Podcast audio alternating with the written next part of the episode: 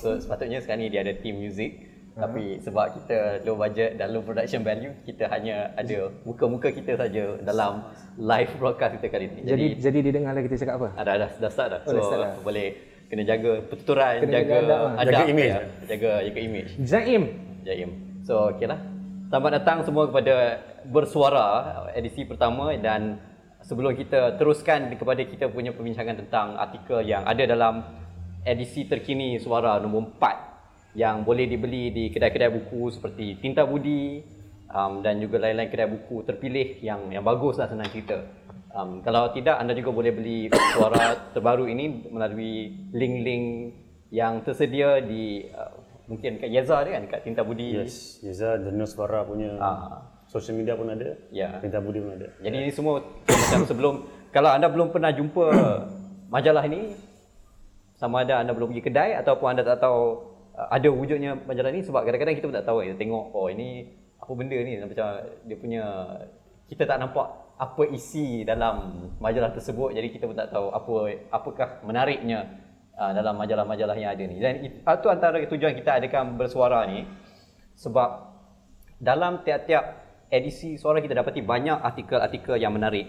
Dan kami di Warung Baru rasa macam ada baiknya juga kalau kita boleh dapatkan lebih banyak maklumat dan apa orang kata refleksi ataupun mungkin macam sedikit perkongsian lah daripada penulis-penulis artikel yang menulis dalam suara tiap-tiap edisi dan kita rasa banyaklah benda kita boleh uh, kita boleh teroka dan kita boleh belajar daripada mereka. Um, jadi ada apa-apa lagi nak tambah pasal suara? Panjang je kat kau ni intro. Ha, itulah panjang juga intro. Uh, rasanya Lutfi dah cakap banyak akan suara tadi. Uh, jadi saya rasa saya dah senap kenalkan dia semua, siapa kami. Uh, saya Badrul, saya juga salah seorang daripada um, pengasas suara dan saya mewakilkan suara untuk uh, untuk apa diskusi malam ni lah. Uh, dan ini Lutfi, uh, kawan yang ada kerja-kerjanya sendiri yang mungkin dia sendiri boleh terangkan kalau nak, kalau tak tak apa, boleh find out dia ni siapa. Dan tetamu kita orang adalah uh, apa penulis uh, contributor untuk suara yang uh, essay dia menjadikan tajuk depan untuk isu suara yang terbaru ni saudara Afiq M Nur dan kami semua ini adalah sebahagian daripada uh, satu kreatif yang baru kita wujudkan itu bernama Warung Baru untuk tahu lebih tu boleh tengok maklumat di Facebook Bukan, kami lah bukan sebahagian lah. Kesemua. semua ya, kami bertiga Ah, sahaja dia macam segitiga lah dia. Dia, dia satu di kaki mana atas kepala pun tak tahu. Um, Ya. Jadi sebelum kita teruskan dan untuk memperkenalkan Afiq ni siapa sebab dia pun um, satu sosok manusia yang agak menarik eh. bukan saja daripada segi rupa tapi juga daripada isinya juga. Terima kasih. Uh, kalau ada apa-apa uh, soalan ataupun apa-apa benda yang komen yang hendak dilontarkan boleh hantar kepada Twitter di um, warung baru iaitu warung W A R O E N G B A R U.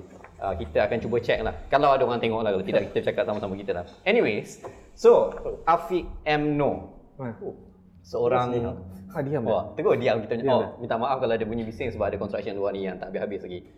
Afi Amno ini seorang yang uh, pelbagai, you know. Dia ada banyak aspek, banyak sisi yang saya kira cukup menarik. Banyaklah sisi sebab besar. Jadi Afiq seorang peguam, Afiq seorang ustaz, Afiq seorang perukiah, Afiq seorang penulis, apa lagi? Seorang pencipta dan pelbagai-pelbagai lagi. Jadi scholar dan scholar dan Ya, juga ya, seorang ya, yang ya, sedang me, me, meneruskan apa ni penelitian dalam uh, bidang Gender dan sexuality. gender dan sexuality in Islam eh, di University of Melbourne uh, Australia. Ya. Uh, so cukup cukup mengagumkan lah apa tu CV apa ni Afi ni aku rasa macam Kau tahu- kerdil lah di hadapan Kau, dia. kau tahu muka aku macam mana kan? Tak apa, kita ada live, boleh boleh tengok ya. So anyway, sikit macam sebelum kita uh, dengar daripada Afiq tentang dia punya kenapa dia tulis artikel ni, kita minta dia bacakan sikit petikan daripada artikel yang kita hendak bincangkan hari ini memali cerita seorang perempuan daripada suara isu nombor 4. Okey. Sebab engkau cakap aku perukiah kan, jadi aku akan pilih uh, petikan yang ada kena mengena dengan rukiah. Uh, usai menuliskan dua ayat Al-Quran di papan hitam di atas rumahnya, Ustaz Ibrahim turun ke bawah. Orang kampung dan anak-anak murid telah memenuhi persekitaran rumah beliau. Para penguasa beruniform yang terdiri dari pasukan polis dan polis hutan serta FRU, lengkap dengan senjata juga telah bersedia mengambil tempat. Satu pengumuman dibuat mengarahkan agar orang-orang kampung bersurai. Soleha yang berada di dalam rumah menggendong anak yang masih kecil terpinga-pinga, tidak tahu apa yang bakal terjadi. Jika di dalam hikayat Merung Mahawangsa, para nelayan bertindak nekat mengepung kawasan Istana Raja Bersiung untuk menggulingkan raja dan penguasa yang zalim serta dahagakan darah rakyat, hari itu 19 November 1985, sang penguasa melalui aparatnya yang bertindak mengepung orang-orang kecil yang tidak berdosa, satu demi satu kelongsong gas pemedih mata dilepaskan ke arah kawasan rumah Ustaz Ibrahim dan Soleha. Pedih dan menyesakkan. Anak kecil yang digendong Soleha terkulai tak bersuara, pingsan di penangan gas pemedih mata. Sang anak dibawa turun ke bawah untuk bertemu ayahnya. Ustaz Ibrahim membacakan beberapa potong ayat Al-Quran buat ikhtiar menawar bisa.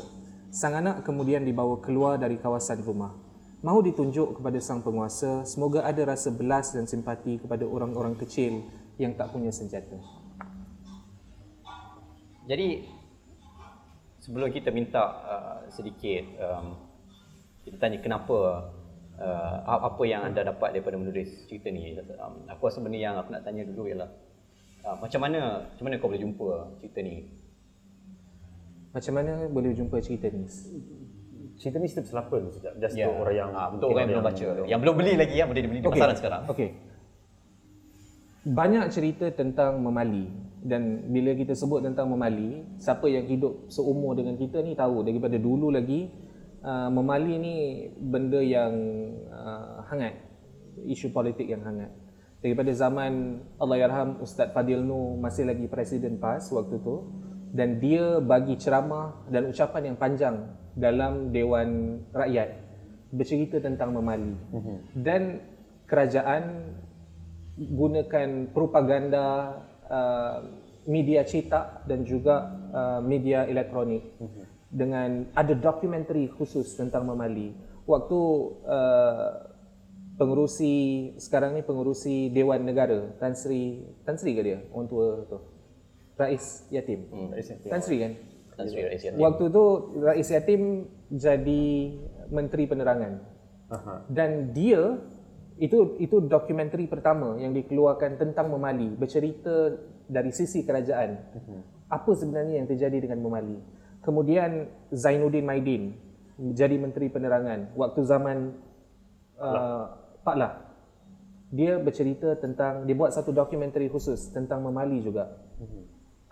Pas daripada dulu mungkin sekarang tak sama macam dulu konsisten cerita tentang memali kezaliman orang-orang uh, kampung orang-orang kecil di daerah memali cerita tentang Ustaz Ibrahim Libya. Jadi kita biasa dengar tentang Asyahid Ustaz Ibrahim Libya Asyahid Ustaz Ibrahim Libya daripada zaman kecil. Uh kita bertiga sekolah agama kan? Jadi kita pun yeah.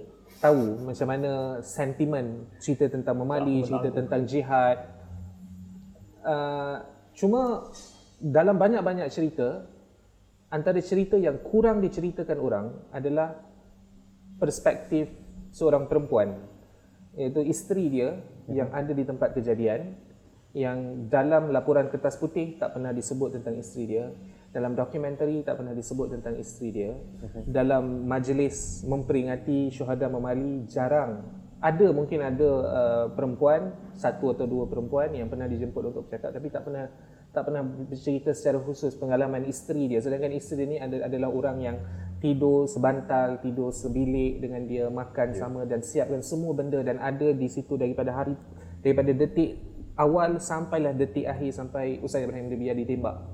Dan Solehah uh, lepas Ibrahim Libya ditembak tu dia yang memangku Ustaz Ibrahim Libya dan waktu dia bercerita darah dia kata darah Ustaz Ibrahim penuh dekat badan dia. Hmm. Ini saat-saat akhir Ustaz Ibrahim Ini saat-saat akhir Ustaz Ibrahim Jadi Libya. mungkin untuk uh, mereka yang tidak berapa kenal insiden Memali ni boleh hmm. boleh boleh kau ceritakan secara ringkas apa yang berlaku pada tarikh tersebut di kampung Memali Baling.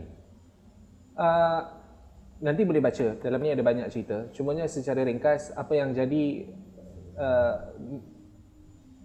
aparat keamanan polis uh, pemerintah secara umum dia uh, berusaha untuk tahan Ustaz Ibrahim Libya ni di bawah waktu tu kita ada Akta Keselamatan Dalam Negeri ISA uh, beberapa kali cubaan dibuat untuk menahan Ustaz Ibrahim Libya tapi tak berjaya.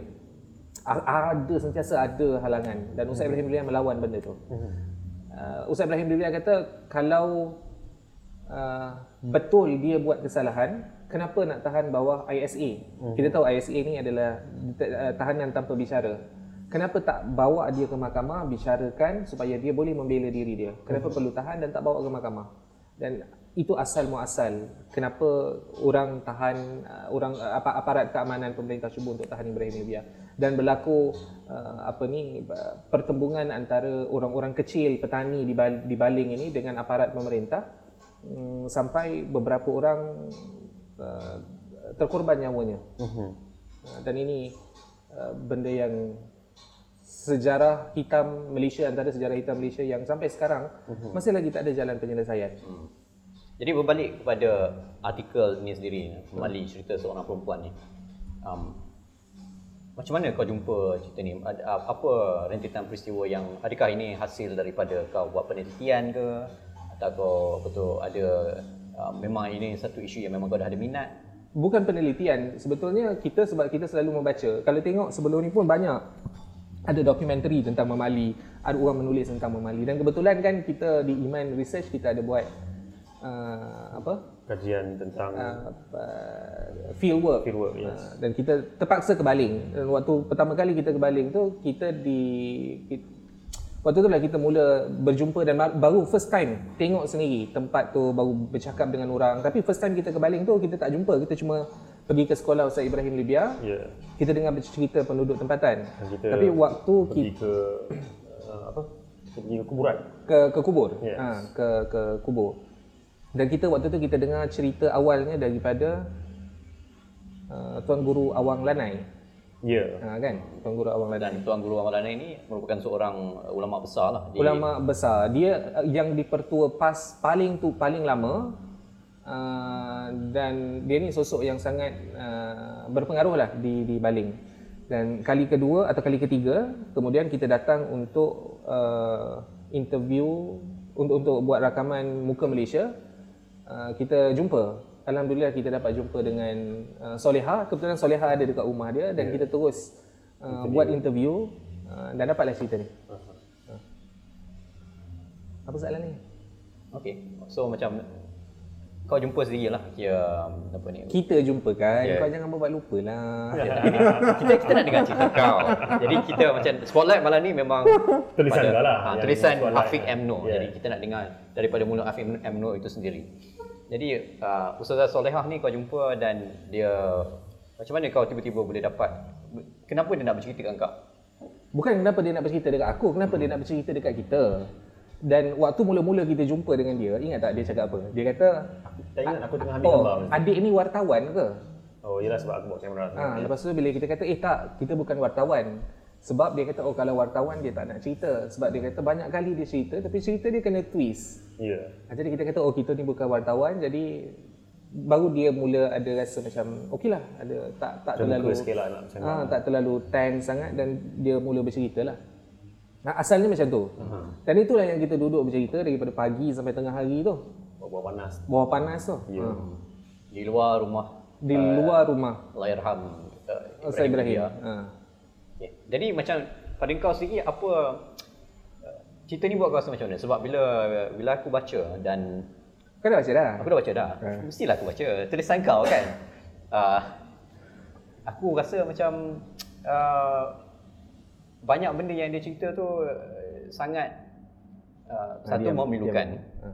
Uh, dua sangat merunsingkan kerana pengalaman yang dia ceritakan tu macam uh, contohnya macam uh, bila uh, polis ataupun kira macam bila dalam tahanan dia disuruh mengucapkan uh, variasi Asyhadu asyhadu la ilaha illallah wa asyhadu anna Ibrahim libya Rasulullah. Ah, benda-benda macam tu. Jadi kita lebih-lebih lagi dalam suasana kita sebab kita boleh kata semua generasi um, post 9/11 Hmm.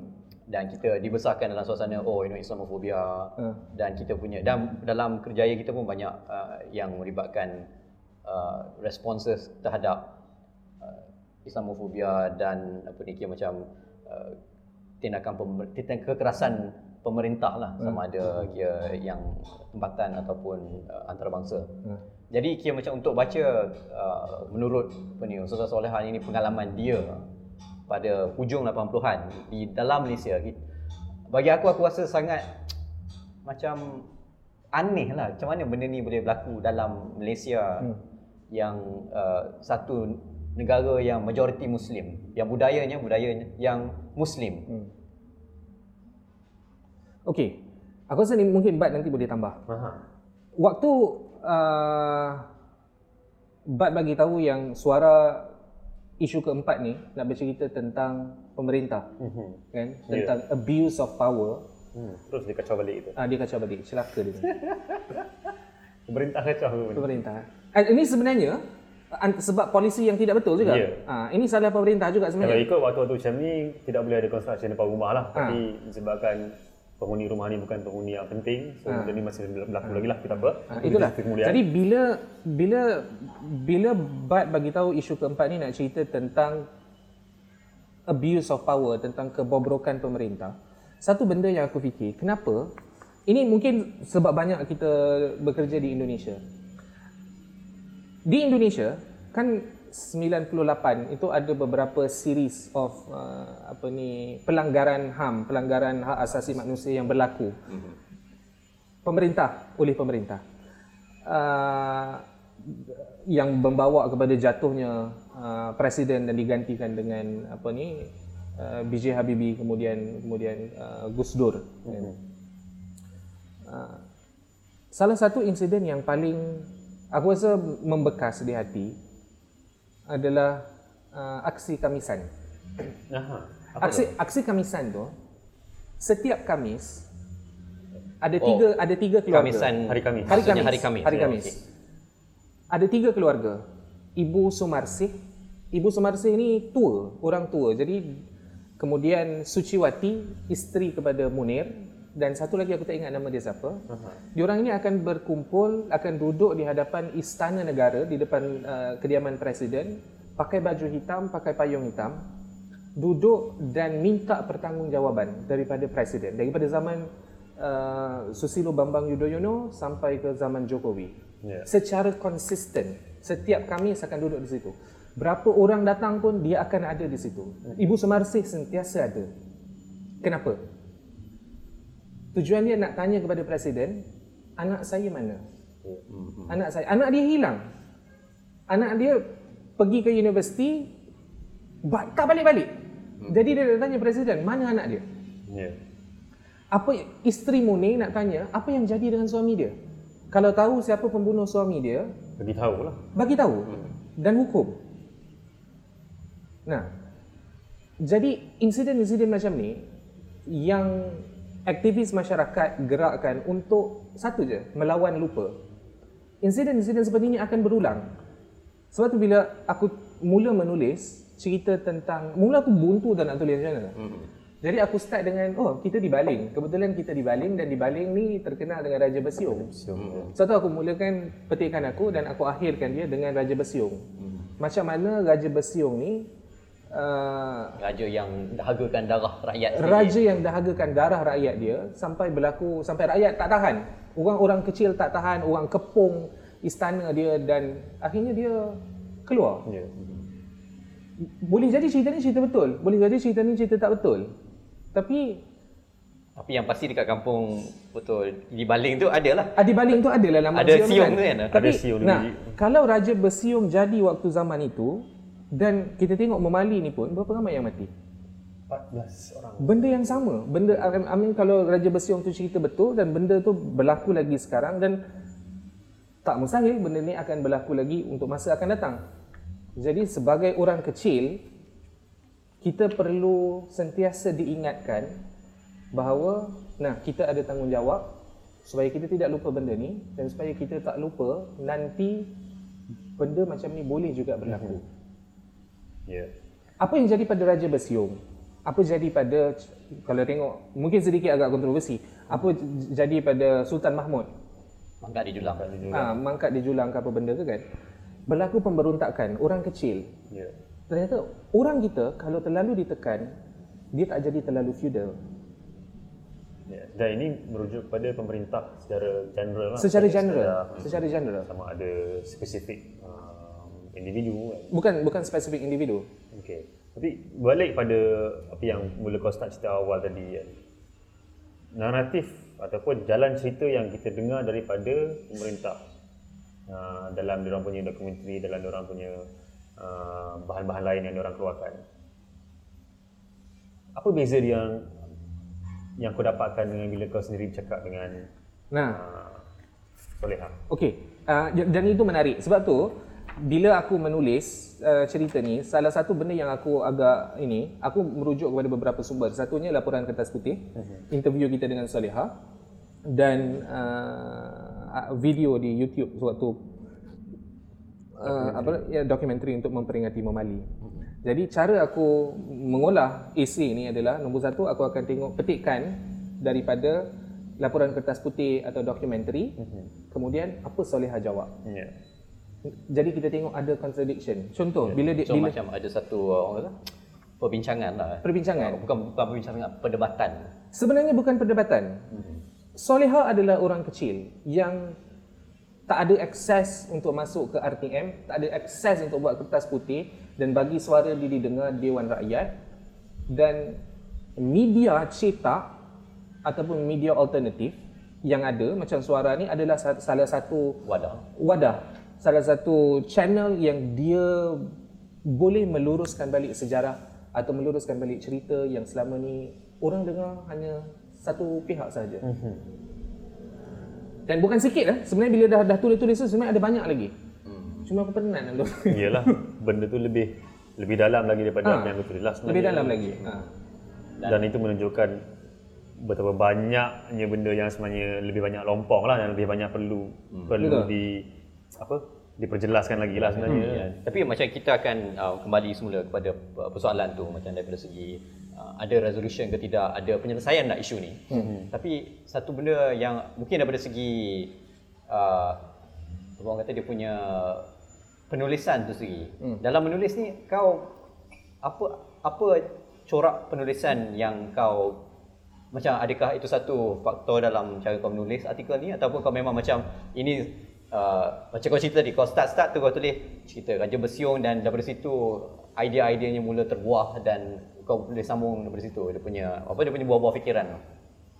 Oh, tak tak juga. Aku tak ada satu style yang ni. Cuma bila menulis, uh, kalau kau perasan tulisan-tulisan yang bukan yang ini saja, yang banyak tulisan-tulisan yang lain, mungkin waktu mula-mula tu taklah. Uh, dah makin tua ni, cara aku menulis adalah lebih kepada bercerita tentang live reality dulu. Mm-hmm.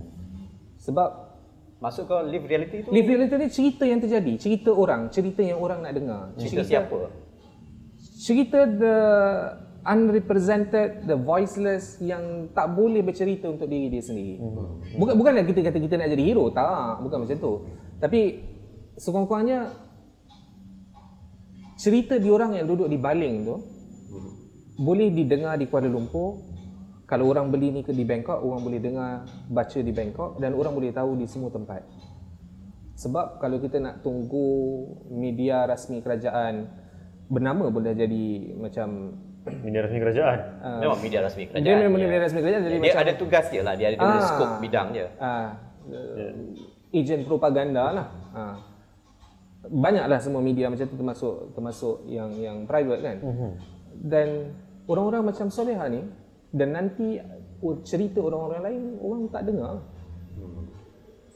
Kenapa kau rasa cerita dia tidak didengar oleh media-media rasmi lah baik kerajaan Apa atau kepenting, korporat? apa, apa kepentingan orang dengar cerita dia? Apa kepentingan untuk kerajaan dengar cerita dia? Mahathir ada keluar apa-apa statement lepas pada lepas dia duduk dengan PH dan macam-macam benda terjadi kan? Tak ada tak ada satu pun yang dia keluar permohonan maaf ke apa benda ke tak ada. Dan di tangan Mahathir di tangan Musa Hitam itu banyak darah orang. Bukan darah mau memali saja. Jadi mungkin uh, mungkin aku punya ingatan tak berapa tepat tapi selain daripada insiden macam insiden memali ni uh, macam kau macam kau ada macam cuba sebut sikit lah tadi ya, banyak benda-benda lain juga berlaku yang sampai hari ni kita belum begitu jelas kenapa benda tu berlaku, apa yang jadi, Ya. uh, siapa pelakunya, siapa yang dimangsa, Um, kalau me, melawan bila ditindas tu boleh kata satu tradisi dalam masyarakat kita uh, secara bersejarah. Adakah pembantaian dan pelupaan ini juga satu benda yang akan berlaku dalam masyarakat kita. Sebab kita tengok dalam, dalam sejarah moden ni saja dalam 30 tahun yang lepas banyak benda-benda macam ini jadi. Memang, memang banyak. Dan akan ada satu pihak yang ada kepentingan nak orang lupakan semua cerita-cerita ni. Tapi dalam masa yang sama, kita sebagai orang kecil kena bangun dan melawan untuk uh, tidak terus lupa. Dan kena terus bercerita. Kita berkesempatan untuk pergi ke Baling sendiri dan ke Memandi sendiri dan macam kata tadi banyak kali juga kita pergi kan dan ini salah satu uh, hasil daripada benda yang kita buat bertahun-tahun kita balik sana dan kenal orang setempat uh, semua itulah kau ada nampak lagi tak kesan Memandi tu di situ? Ada. Impact daripada apa yang terjadi waktu orang berkumpul ramai-ramai, aparat mm, tembak orang. Kalau kau borak dengan Solihah sendiri, kau boleh tahu dia marahnya macam mana. Sampai sekarang. Dia kata dia takkan maafkan Mahdi. Kau tanya kebanyakan orang di Baling, bukanlah sebab kita tak jumpa seramai kan, kita jumpa beberapa orang Beberapa lah, orang yang- dan- tapi dia terlibat secara langsung ataupun dia kenal orang yang terlibat secara langsung Ya. dalam uh, dalam insiden tersebut. Ya. Dan kesan tu sampai sekarang. Aku tak tahu macam mana orang-orang jahat ni boleh tidur malam. Mengenangkan apa yang dia buat kepada dan ada sebahagian daripada orang ni dah meninggal pun. Zainuddin Maidin dah mati. Entah apa dia jawab dengan Tuhan nanti kita pun tak tahu kan. Tapi ya. Ya. Yeah. Tapi macam bila kau cakap pasal uh, tinggalan sejarah, jadi macam dalam artikel ni uh, ada beberapa gambar lah dan Hmm. salah satunya gambar uh, ini dia punya pondok lah, pondok yang ada lubang-lubang peluru. Ya. Ya, jadi dia macam okey kita cuba tunjuk uh, so ini boleh cerita sikit apa benda ni sebenarnya? Engkau boleh cerita benda tu. Hisham boleh cerita suruh aku kat cerita. Pernah cerita? Kau dah cakap dia kau punya artikel. Itu uh, kesan tembakan. Kesan tembakan peluru uh, waktu diorang cuba nak tangkap uh, Ustaz Ibrahim Libya. Yang itu. Dan ini ada di pondok Ada di pondok dan masih lagi ada. Masih lagi ada dan dia dan dia simpan. Sebenarnya bukan ni banyak lagi kan. Banyak lagi. Banyak lagi kesan setiap, dia. setiap belah dinding ada. Ha. Dan bukan sekadar tu, depan rumah dia pun ada satu signboard besar yang berkata Rumah bersejarah peristiwa memali Asyahid Ustaz Ibrahim Libya. Maknanya bukannya sekadar memori yang orang simpan dalam hati Hmm. atau dalam kepala, tapi juga Memang benda diraikan yang lah. memang diraikan dan present. hmm. Peristiwa tu tak pernah Hidup keluar daripada daripada masyarakat kawasan situ lah. Tepi jalan je signboard ni bukannya ceruk pun. tepi jalan besar kan. Tepi jalan besar. Tepi jalan besar. And then bila maknanya macam masa kita jumpa Soleha tu bila dia keluarkan uh, poster-poster yang senarai nama orang yang terkorban macam dia dah ready dah benda tu. Ada kat situ. And then dia boleh keluarkan kalau dalam gambar ni dalam ni ada tunjuk gas canister yang polis tembak masuk dalam rumah. So aku sendiri terkejut lah benda ni. Benda ni dah 35 tahun lepas dia simpan benda tu. Bila dia bercakap je dia boleh terus grab. Bukan dia simpan dalam laci bukan dia simpan dalam store. Sentiasa ada dekat dengan dia. Dan aku tengok? Dia bercerita non-stop. macam benda tu baru jadi semalam Macam benda tu baru jadi semalam. Ya. Tapi bila dia buat macam tu, aku rasa macam benda tu dah dah lama terkumpul dan bila dia buka cerita dia Floodgate terbuka floodgate terbuka dia macam air tu mengalir deras Dan, keluar. dan dia pun cakap kan, sebenarnya kalau makcik nak cerita ni, sampai lepas asar pun dia boleh cerita lagi. Dia kata, kita terpaksa stop kan dia. Cuma satu, m- mungkin uh, sebagai orang yang uh, pengamat dan belajar tentang gender, eh, kalau kita tengok kertas putih, kita tengok dokumentari, semuanya suara orang lelaki-lelaki.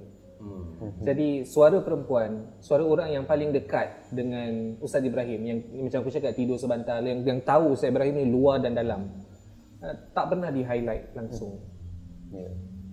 Tapi selain daripada faktor keintiman tu, kenapa penting untuk kita bawa ke depan suara-suara wanita? Sebab pengalaman perempuan tak sama dengan pengalaman lelaki. Aku tak boleh bercerita tentang perempuan. A- Aku boleh secara teori bercerita tentang perempuan, aku akan rasa shock sendiri. Tapi apa yang secara realitinya terjadi kepada perempuan itu tak sama. Pengalaman perempuan dengan kita bercerita, pengalaman perempuan tu berbeza. Mungkin next time, nanti sebelum orang marah, next time mungkin kena dipanggil orang perempuan juga lah ni kita bertiga je. Yalah harap ni bila ada penulis. Ha. Ah, so, siapa-siapa yang wanita yang nak betul menghantar apa, rencana ataupun esei, apa lagi boleh hantar? Uh, Komik. cerpen, komik pun boleh. Ah, Sajak. komik pun boleh, ah, sajak sajak, boleh. kalau anda kreatif Review filem, dalam bahasa Melayu, buku boleh. ah, sama sangatlah dialu-alukan. Ada honorarium. Oh ya, kita semua membayar tulisan-tulisan Nafi dapat duit. Oh, Afiq dapat duit. Ah, Pandai belanja lah. Tak besar lah duit tu, tapi okey lah. Eh aku dah buat roti jala kau celaka. Jadi kita we change our mode sikit kita alih apa tu perbincangan kita. Sebab tadi kita bincang daripada aspek um, cerita sejarah itu sendiri. Kalau kita datang ke orang kata present day lah pada hari ini Memali ni masih lagi satu insiden yang belum ada Solusi. solusi Tak ada. Dan Dulu untuk, ada dia punya apa dia, pu- dia punya pejuang-pejuang utama tapi se- sekarang ni Sekarang mungkin ni sebab dia pas- kira pas hilang al, lah. ada betul. biar- biar aku cakap. Fake Kau nak- ala ulawiyat dia. Ha, ha. Kau nak cakap tu biar aku cakap. Sekejap, uh, sebelum tu um, kita cuma beberapa hari kurang daripada ulang tahun ke-35 Oh ya. Yeah. uh, kes ni sebenarnya. Dia berlaku pada hujung November tahun 1985. Betul. Uh, aku- tarikh dia 19 November je. 19 November. Uh, so kita kurang dua hari je. Kurang dua dua hari hari, daripada sebelum Sebelum hari memperingati peristiwa peristiwa Mali. ya. Kali ke 35? Lima. 5. Ha. Ha, berbalik kepada soalan. Soalan kau betul. sebelum sebelum kau jawab lagi um, sebab Setiap kali tanya kita tak nak mengata jawab. Aku nak mengata pas dulu tak sebab sama. macam kita nak kita nak luaskan sikit kita punya uh, apa ni kita punya perbincangan tu supaya bukannya terlibat pada satu Parti parti, sahaja. politik sahaja sebab uh, banyak uh, insiden peristiwa-peristiwa lawi- yang lain seperti uh, peristiwa sivil uh, ada sivil ada RCI kan Ada. uh, ada RCI Sio Pan- Bang ada Sio. Bangkok Di Bangkok. ada RCI um, Dan itu itu kekejaman yang yang clear yang kita nampak. Tapi benda-benda lain macam Highland Towers Betul. Itu kesalahan-kesalahan pemerintah juga. Hmm. Highland Towers, that's, apa ni kematian dalam tahanan polis. Ya. Uh, banyak sebenarnya benda. Tahanan tak sah. Orang hilang. Orang ah, hilang. Pastor Koh. Ah, Pesteco. Sampai sekarang tak ada apa. sekarang. Tak ada apa. Tak ada apa yang jadi. Ya. Kenapa? Kenapa? Jawab. Sebab ni Kau lawyer kan? tak sebab tak ada siapa nak melawan. Ah, Suara suara orang kecil ni didiamkan. Jadi didiamkan dengan apa? Nombor satu, media rasa ini bukan tanggungjawab dia dan mungkin ada benda yang dia nak kena uh, protect, ada kepentingan tertentu. Kemudian kita didiamkan dengan undang-undang yang zalim. Kita ada akta hasutan yang sampai sekarang daripada zaman Pakatan Harapan kata nak Mansur. mansur sampai sekarang tak mansur-mansur. Uh, walaupun ada beberapa undang-undang draconian yang lain yang kita dah mansur macam ISA tapi masih lagi banyak undang-undang ni. Kemudian ketulusan polis, uh, siasatan polis masih lagi tak ada. Dah tengok baru-baru ni bila ada insiden uh, beberapa orang India yang ditahan kemudian dipukul, ditahan balik. Uh, apa yang ketua apa, Semar apa yang ketua polis buat? Ketua, ketua polis ugut. Sedangkan ini aparat pemerintah yang dibiayai dengan wang rakyat sepatutnya tugas dia mem, uh, melindungi rakyat Mhm. tapi akhirnya dia jadi macam gangster dan tak ada siapa yang nak kawal dia sebab tu kita minta IPCMC sebab tu kita minta dimansuhkan undang-undang yang draconian yang zalim ni Mhm. uh, kita minta dimansuhkan SUSMA kita minta dimansuhkan akta hasutan uh, benda-benda macam ni yang yang yang sebenarnya buat orang takut nak bercakap. Ya. Diam kita tu bukan sekadar disebabkan media, diam kita bukan sebab kita tak tahu, tapi diam kita sebab takut. Dan kenapa kita takut? Sebab tak ada siapa yang nak tolong kita, tak ada siapa yang nak protect kita. Ada orang yang duduk dalam position untuk buat benda tu tapi tak buat. Mhm. Dan kita sentiasa rasa dia menjadi kawan kita lagi. Dan sepatutnya kita pertikaikanlah apa yang orang Betul. tidak buat. Apa yang dia orang tak buat. Dan, dan, dan sebenarnya itu bukan salah politician saja, itu salah civil society juga. Ya. Dan kita lupa benda tu. Maksud kau macam mana tu? Okey, waktu Pakatan Harapan ambil alih, berapa ramai civil society yang mesra dan pernah bekerja dengan Pakatan Harapan dan kita minta, kita memang suka Pakatan Harapan menang. Barisan Nasional tumbang adalah satu momen yang paling manis dalam sejarah hidup kita. Mhm. Aku rasa mungkin sama macam reformasi 98 di Indonesia. Aha. Tapi lepas Di Indonesia bukan di Malaysia. bukan di Indonesia, di Indonesia. Tapi lepas tumbang tak ada apa. Dan kita bagi masa, kita cuba bersangka baik. Kita tahu okey mungkinlah banyak ada firefighting nak kena buat tu kena buat tapi berapa lama dia perang dan dia tak buat apa. Dan sekarang ni Dan civil society tak buat apa. Ya. Dan malah mungkin civil society ni dia jadi macam dah jadi useless, dah tak boleh nak restart balik walaupun Ya. sekarang ni macam-macam benda yang sedang berlaku yang boleh dipersoal. Hmm. Tapi tidak ada mobilisasi yang kita nampak sampai ke tahap level sebelum Pakatan Harapan menang. Betul. Dengan undang-undang lepas tu kita sedang bercakap tentang uh, satu undang-undang policy uh, tentang pemain-pemain dan kita sedang bercakap tentang institusi. Kerajaan yang dulu bercerita tentang institutional reform. Adalah sikit reform yang dibuat, tapi apa impact dia kepada kita orang kecil? Tak ada. Kita mengkritik masih lagi ditahan. Masih lagi boleh disoal siasat.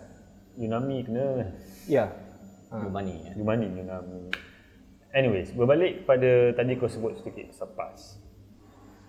Uh, kita dah boleh pergi situ eh. Boleh boleh boleh. Okey. Boleh boleh boleh. Uh, sebelum ni macam apa yang kau cakap tadi hmm. uh, Allahyarham Fadil Nur selalu buat peringatan tentang uh, kejadian Mali dan dulu at least aku rasa pengalaman korang pun mungkin sama dan aku lebih sebab aku Duduk di Terengganu duduk di eh. Terengganu.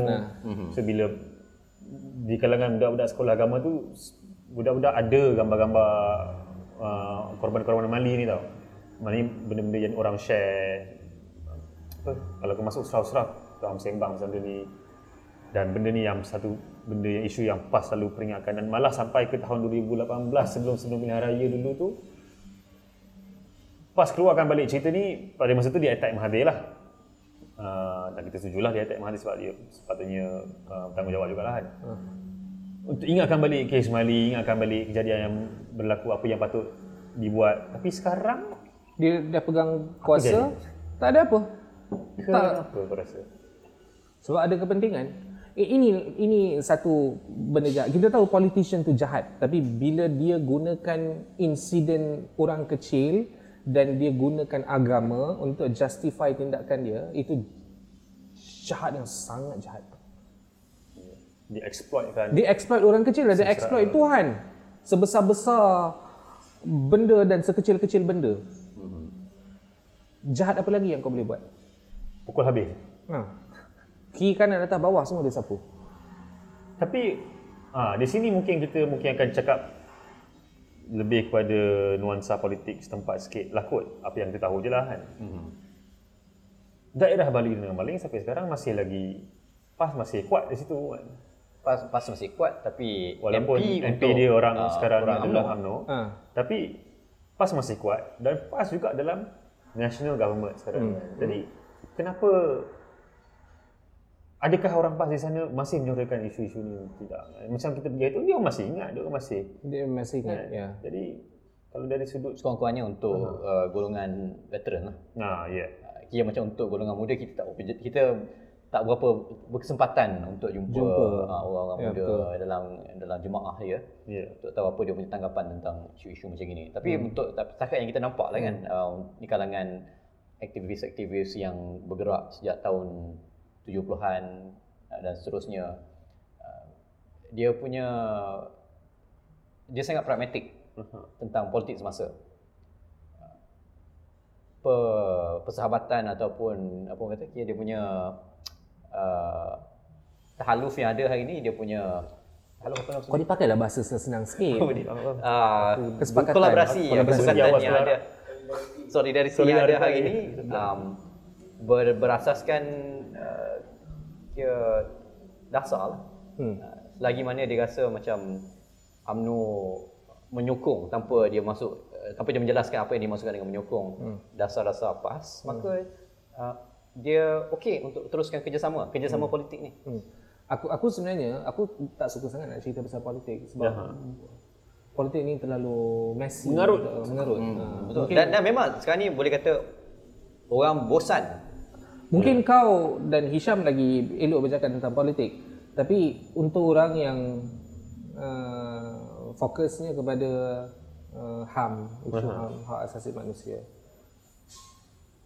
Uh, uh, kau tengok eh, latar belakang baling. Baling daripada dulu orang dia memang orang miskin, orang Ya. susah. Kita tengok, kita Tahun pergi kita 74 tu tengok. ada demo besar. Kita ada demo Ya, besar demo untuk petani-petani baling. dan apa orang uh, Bogor kan orang apa dia macam Mogok lapar. ya, Kebuluran lah. Kebuluran. Ya. Kebuluran dan orang kebuluran Dan itu yang berdemo adalah penduduk dan juga digerakkan oleh uh, aktivis mahasiswa, Aktivis mahasiswa, waktu itu ya. dan aktivis mahasiswa kita sekarang tak tak tak peduli dengan benda itu semua.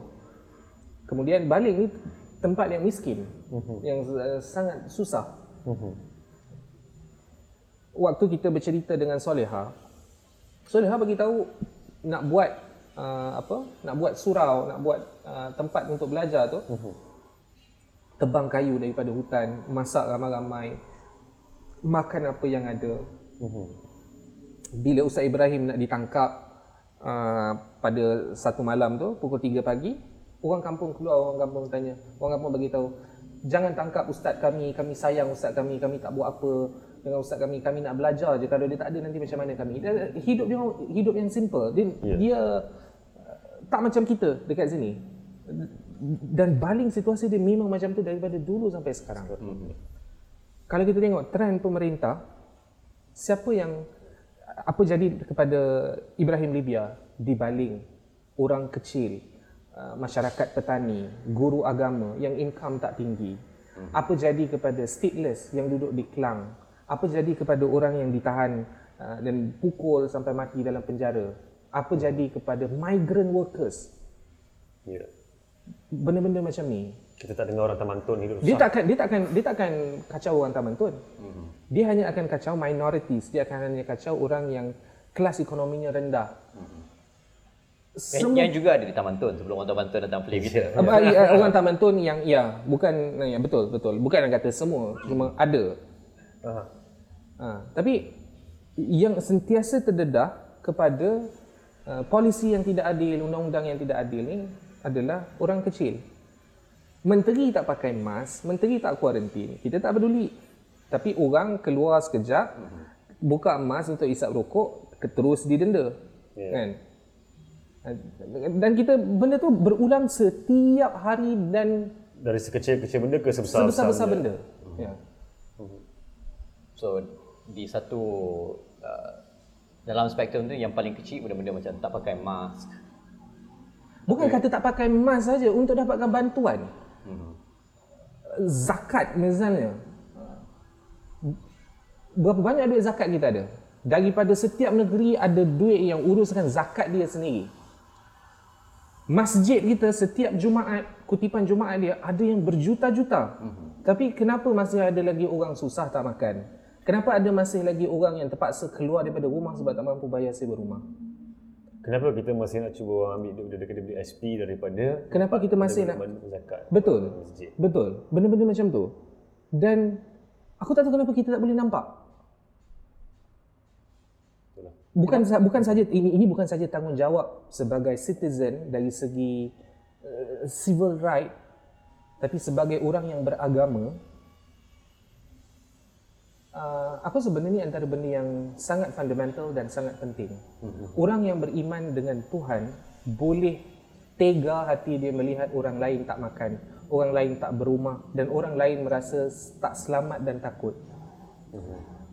Bukan ke Tuhan ingatkan kita? Kita baca li ila fi quraisyin ila fihim rihlat asy-syita'i was-sayf falyabudu rabb hadzal bait allazi at'amahum min ju' Tuhan ini adalah Tuhan yang mengenyangkan perut orang yang lapar. Wa amanahum min khauf dan memberikan keamanan kepada orang yang rasa takut. Diorang ni sampai sekarang. Dia orang sampai sekarang rasa takut. Orang kalau kita jalan dekat KL ni, homeless. Berapa, berapa ramai? Masjid kita kosong. Kenapa tak bagi orang masuk? Kenapa kita susahkan polis? Nak dapat bantuan zakat. Aku baru tengok tadi. Uh, Majlis Agama Islam Wilayah Persekutuan kata, oh kita ada lagi bantuan untuk zakat. Okeylah, baguslah ada bantuan untuk zakat. Menteri pun ambil gambar cerita pasal bantuan zakat. Nak apply bantuan zakat tu dia nak alamat. Dia nak uh, banyak dokumen uh-huh. yang nak. Homeless ni tak termasuk dalam asnaf. Uh-huh. Kalau dia termasuk dalam asnaf, macam mana dia nak dapatkan bantuan? Dan kita kita tak kata, sedar benda-benda yang kita letakkan itu sebenarnya memulaukan setengah pihak lah memulaukan ha, setengah pihak ha. dapat, nak, nak benda ni benda yang kebanyakan orang tak perasan hmm. jadi sebab perkara-perkara ni eh, benda-benda ni bukan benda yang baru dalam masyarakat kita hmm. dia persoalan-persoalan sama ada persoalan birokrasi hmm. um, persoalan macam orang berlepas tangan lah ini kerja kerajaan ini kerja uh, civil society ini kerja uh, jabatan, jabatan jabatan kebajikan persatuan kebajikan tapi kenapa orang tak ada rasa lebih lebih keperhatian tu yang rasa keperhatian yang lebih tinggi dalam dalam cuba menghadapi masalah-masalah ini. Individualistik. Tapi kita kan masyarakat timur, kita sepatutnya kita lebih bersifat uh, kemasyarakatan. Sepatutnya, sepatutnya sebab tu kita, ada, sebab tu ha, kita kita kongsi makan sebab, makan satu dulang. Sebab tu kita ha. bila kenduri, kita ada ketupat nasi yang dibungkus. Kenapa nasi itu senang nak bagi kepada orang lain? Sebab tu bila orang meninggal, kita buat kenuri arwah untuk berbagi kesedihan, untuk berbagi ke- kegembiraan. Tapi pasal gembira kalau ada orang tu mati. Ha? berbagi kegembiraan time arwah tak boleh. Ha. berbagi kesedihan adalah menggembirakan hati yang orang yang ni. Tapi tak macam tu. Sekarang aku aku pun pelik juga lah sebenarnya kenapa. Kita, atau, atau adakah kau terlebih cynical? Aku tak lebih cynical. Sebab kalau nak kata kadar celik Quran daripada dulu berbanding sekarang, lebih ramai orang baca Quran. Lebih ramai orang ada akses kepada tafsir Quran. Habis selama ni kau baca Quran, kau tak baca ke Tuhan suruh bagi makan orang susah? Tuhan suruh i'dilu aqrabu taqwa berlaku adil sebab adil itu lebih dekat dengan takwa. Islam ni lebih banyak cerita tentang humanity, lebih banyak cerita tentang manusia daripada Tuhan dia. Tuhan dia tak makan, Tuhan takkan terkesan dengan polisi. Yang terkesan dengan polisi ni orang. Hmm. Tapi polisi itu lihat terpisah daripada kemanusiaan, daripada ya, agama. Iya. Dan kenapa? Dan kita senang eh, Ibnu Qayyim dalam I'lamul Muwaqqi'in dia sebut lama. Dia kata syariah ini terbina atas kemanusiaan, atas maslahat kepada orang lain. Ah, dan apa-apa sahaja yang bercanggah dengan kemanusiaan, yang yang yang, yang menjustifikasikan kezaliman walaupun kita gunakan interpretation daripada uh, dalil-dalil agama itu bukanlah sebahagian daripada syariah. Benda tu benda yang selalu orang ulang, selalu orang ulang dan kita sentiasa lupa benda tu. Kita ada lebih kurang dalam 10 minit lagi sebelum kita tamatkan siaran kita. Um, jadi kalau siapa-siapa penonton yang dalam borang ni, tujuh orang uh, berasa macam ada soalan nak ditanya kepada Afi Amno um, jangan tanya kat aku tanya kat aku juga lah uh, ataupun hmm. ataupun nak kongsi lontaran pandangan Kita apa semua uh, anda soalan. boleh juga hantarkan uh, apa uh, soalan atau komen anda kepada ke WhatsApp kau uh, ke ke ke WhatsApp apa tu kepada Facebook Facebook uh, Facebook oh. ataupun kepada Twitter account Warung Baru di uh, Warung W A R O E N G B A R U uh, at warung baru lah. Um, jadi kita sebenarnya satu kesalahan kita adalah kita sentiasa melihat kemanusiaan ini terpisah daripada semua benda. Terpisah daripada polisi, terpisah daripada agama. Jadi bila kita bercakap pasal agama, orang tak pernah cerita pasal manusia. Orang cerita pasal Tuhan. Ini apa yang Tuhan nak, ini apa yang Tuhan nak, ini apa yang Tuhan nak. Uh-huh. Tapi adakah benda tu bagi manfaat kepada orang lain? Kita uh-huh. tak pernah bercerita. Uh-huh.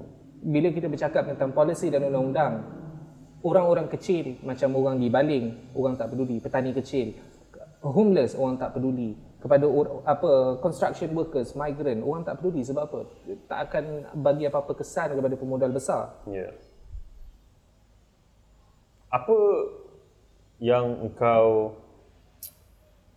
aku bukan nak kata harapkan lah. Hmm. Tapi mana bila kau dah habis tulis ni. dah Harapan anda kat masa depan. Lepas tu apa? Sebenarnya cita-cita eh, sebenarnya aku menulis supaya orang baca je Uh-huh.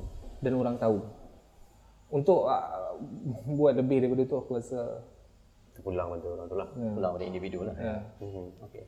Tapi apa yang kau rasa kau harapkan uh, Solehah dapat? Ataupun namanya uh, dia ni mewakilkan uh, keluarga korban dan orang-orang kampung lah. Hmm. Kan? Kau rasa apa yang terbaik untuk orang? Sekurang-kurangnya permohonan maaf daripada pemerintah dan pemerintah kena mengaku yang dia buat tu salah. Selebihnya dia nak bagi pampasan dari segi keuangan, aku rasa itu Itu soalan dua. itu soalan nombor dua. Soalan nombor satu adalah dia kena mengaku bahawa apa yang dia buat tu salah, dia telah menzalimi orang kecil dan dia telah melanggar hak asasi manusia. Itu. Dan perlu ada pertanggungjawaban undang-undang kepada pelaku dia. Macam cerita Munir, macam cerita uh, orang-orang yang terkesan dengan aksi kamisan. Kita tahu siapa yang buat. Dan orang tu duduk dengan kita dengan panjang umur lagi. Tapi kita tak ada buat apa. Malah orang tu masih disanjung. Ha. Korang semua haters. Tu. okay, sebab um, Tak ada soalan ni. tak, okay, macam sebab kita heavy kita punya discussion malam ni. Jadi kita tak naklah bagi orang betul hari-hari, hari ni apa? Hari Selasa. Cerita lah hantu Itu lain kali. selasan lah kita. Ah, Lain kali buat Selasa- cerita hantu. Apa ni, bersuara hari Selasa. Ber, berselasan. uh, berselasan um, tak naklah kita awal-awal minggu ni buat orang rasa down uh, jadi dan memandangkan suara ni satu uh, makalah kan? Makalah lah, satu, boleh lah. satu makalah literatur betul sastra um, Bukan sastra berat lah tapi. bukan sastra berat tapi ada ada unsur-unsur kesusastraannya um, dan kau ada penulisan ataupun uh, penulis yang uh, jadi kau punya idaman ke ataupun kau punya Idaman. ataupun kau Idola. punya contoh Reference. Ah, Idaman.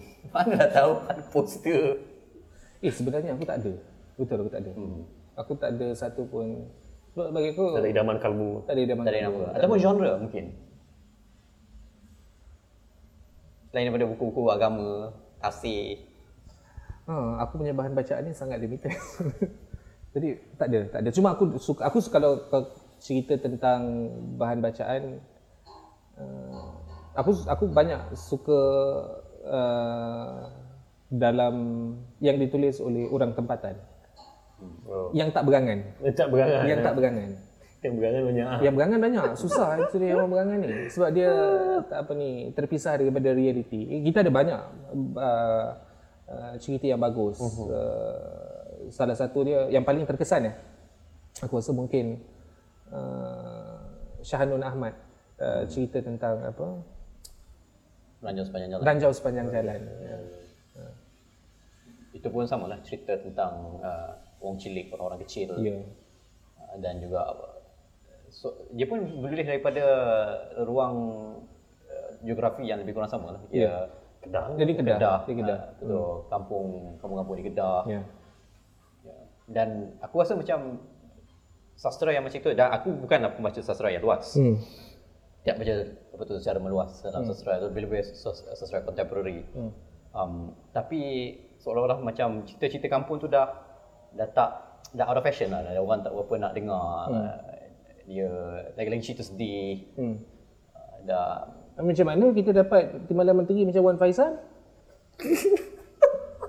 Malah ni kau pukul kata lah daripada Aku cakap, aku cakap je semua peduli aku. Ha, yang sebenarnya bukan istilah berang, berangan lah kan. Berangan lah. Berangan lah, istilah dia berangan. Peduli apa dia? Aku tak peduli dah sekarang. Angan-angan yang menjengkelkan. Bukan angan-angan yang indah. Ha. Nanti Kau, kau tengoklah politician kita apa benda yang dia buat. Dia tak cerita tentang padahal satu satu contoh oh pening kepala aku lah cerita pasal benda ni. Satu contoh eh. Kau tak cerita pun kau pening lah. Itu yang yang yang duduk di uh, bersatu bersatu yang minta apa surat Sokongan. sokongan Menteri Besar Kedah. Menteri Oh. Besar Kedah daripada PAS yang dia pernah jadi pengerusi majlis untuk uh, memperingati Memali, dia bagi surat-surat. Engkau duduk kat Kedah tu, dekat Sintok. Dia duduk di Sintok, orang yang minta tu. Mm-hmm. Kalau dia jalan depan sikit, kampung darat, kemudian jalan, kau tengok macam mana orang orang susah dekat situ. Walaupun universiti ada, tapi tak membantu dari segi ekonomi sangat. Melainkan kedai nasi lemak kat kampung darat tu buka, itu pun tak tahulah berapa dia dapat. Studio pun tak duit nak spend. Ah dan banyak lagi isu-isu lain di sekitar Baling yang dia boleh sibuk adalah dia minta untuk jadi board of director ataupun ni dekat mana-mana JLC state. Tak pilih lah dia terima. Dan inilah yang kita dapat orang politik yang nanti dia sure dia akan masuk dan bertanding kalau Allah Taala takdirkan dia menang Dia yang akan tentukan dasar. jahanam lah kita lagi sepanjang lagi lima tahun. Okey, uh, ada soalan daripada uh, penonton um, Nazir Harif Fadilah. Nazir lagi. Uh, kenapa kita merasa lebih dekat dengan kesusahan orang jauh daripada orang yang berdekatan dengan kita? Ha? Macam mana? Kenapa kita rasa lebih senang untuk identify dengan kesusahan orang yang jauh Oh, aku daripada orang yang dekat apa. kita? Orang dua sibuk US election tak ada orang sibuk pasal masalah. Ah, tak, Malaysia. memang, memang. Aha. Itu itu Sebab itu, apa? itu pun aku, aku sebenarnya aku tak faham. Aku ada dalam beberapa WhatsApp group dan semua orang sibuk bercerita tentang Trump dengan Pak Cik Bidin ni siapa yang menang. Ha? Sampai aku tanya, engkau ni sebenarnya uh, engkau mengundi dekat mana? Engkau duduk kat KL, engkau mengundi kat mana? Texas. Itulah. Kalau dia kalau dia naik MRT, budak-budak yang sibuk cerita ni, dia naik MRT, dia turun kat pasar seni, dia jalan sikit, Dah nampak dah homeless Dia banyak. boleh nampak macam-macam daripada homeless, daripada isu sex worker. Sex worker punya isu pun benda besar juga dan ini bukan komuniti yang kecil. Ya. Isu uh, discrimination yang depan mata kau. Engkau boleh cerita pasal Pak Cik Bidin. pasal Trump. Um, Betul lah ni Aisyah dulu dia ada orang Melayu pun ada pepatah dia kata kuman seberang mata kita seberang laut kita nampak gajah depan, mata, mata, kita tak nampak kan Aisyah dulu dia nyanyi dia kata merenung bulan di taman sepi halaman orang nampak berseri laman sendiri berwarna-warni dia tak peduli. Dan aku rasa Itulah dia. daripada simpulan bahasa daripada lirik lagu yang kita tulis tahun 80-an 90-an dulu benda tu reflect sampai lagu- sekarang. lagu lah. ha, reflect sampai sekarang. Dan apa serius aku memang tak faham. Dengan kita ada banyak isu uh, moratorium berapa ramai orang tak kerja berapa ramai orang berapa ramai orang bunuh diri Ya. waktu PKP ni. Dan dia boleh sibuk Trump celaka orang macam ni Aku setuju. Aku setuju. Memang sebab tu aku tak layan benda ni kan. Okay. Aku sebenarnya nak ending on a upbeat note. Tapi Cerita ni tak ada upbeat note lah. Ha? Puas hati? Puas hati Nazir kerja macam tu? Okay, ada lagi soalan lah sebab kita lagi dalam 2 minit. Uh, okay, mungkin kali ni kita dah Habis soalan. habis soalan. Um, jadi uh, saya rasa saya rasa aku rasa untuk kali ni Oh, pening kepala aku. Masalah ni geram. kita kita mengucapkan ribuan terima kasih dan penghargaan kepada Afiq Amno atas kesudian untuk uh, bersama dengan bersuara hmm. uh, dengan warung baru Untuk bersuara. untuk bersuara dengan warung baru uh, dan kalaulah ada peminat-peminat baru yang hendak mengenal hati budi Afiq Amno Saya sudah berpunya. Ah, di mana kalau dia nak baca lagi tulisan ke ataupun nak, nak berinteraksi Oh. selain daripada suara yang boleh dibeli Selain, daripada kedai-kedai selain, buku selain daripada suara, lepas, sebab lepas ni kita nak kita nak kita akan banyak menulis di warung baru. Mm-hmm. Jadi boleh boleh tengok baca tulisan di warung baru ataupun yeah. boleh tengok Twitter. Instagram aku kau takkanlah kau nak tengok muka aku kan? kita tak tahu mungkin Nah, mungkin, mungkin, mungkin ada orang minat tapi Ya, ya. Tak apa tak payah Instagram, tengok Twitter Afiq Afiq Amno. ada apa-apa lagi nak tambah Tak ada. Wallahul muwaffiq ila aqwamit thariq. jadi itu Saya saja tutup kejap untuk Ah. tahu Ah. cerita lebih apa yang saudara Afiq tulis tentang uh, Kak Soleha. Uh, bacalah dekat uh, suara isu nombor 4. dan kita orang ada lagi tulisan-tulisan lain yang mungkin anda akan berminat uh, dan kita orang akan akan ada lagi sesi-sesi dengan uh, penulis-penulis lain dalam masa terdekat. Suruh beli suara Ah, satu yalah. dua tiga. Ah, Jadi masih ada di kalau nak tahu apa yang kita bincang untuk sesi yang akan datang, bacalah dulu. Hmm. Uh, nak baca, uh, harap maaf pasal belilah. Hmm. Uh, sebab penulis-penulis ni dibayar untuk menulis, so ini membantu orang untuk hmm. ada duit makan sikit. lah. Jadi sokonglah uh, sokonglah industri budaya Jabatan negara. uh, Malaysia. Uh, jadi kita akan letaklah link-link semua di bawah ya aku cek. Contoh kena ada link kat bawah ni lah.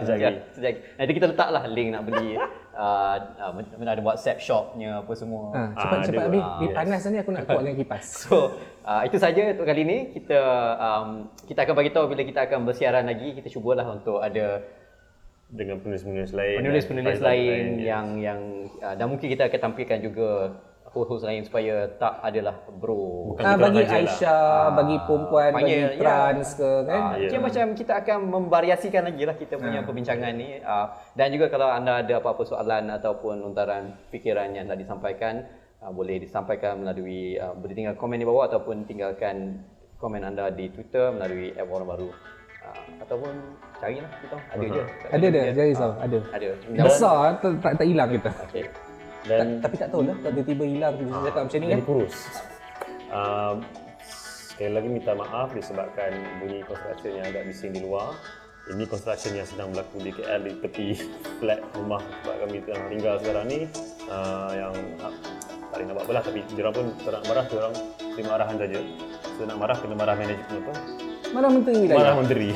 So ya. Yeah. itu saja Itu saja. Ah, jumpa lagi bye bye kalau tak nak sponsor bagi tahu kita bye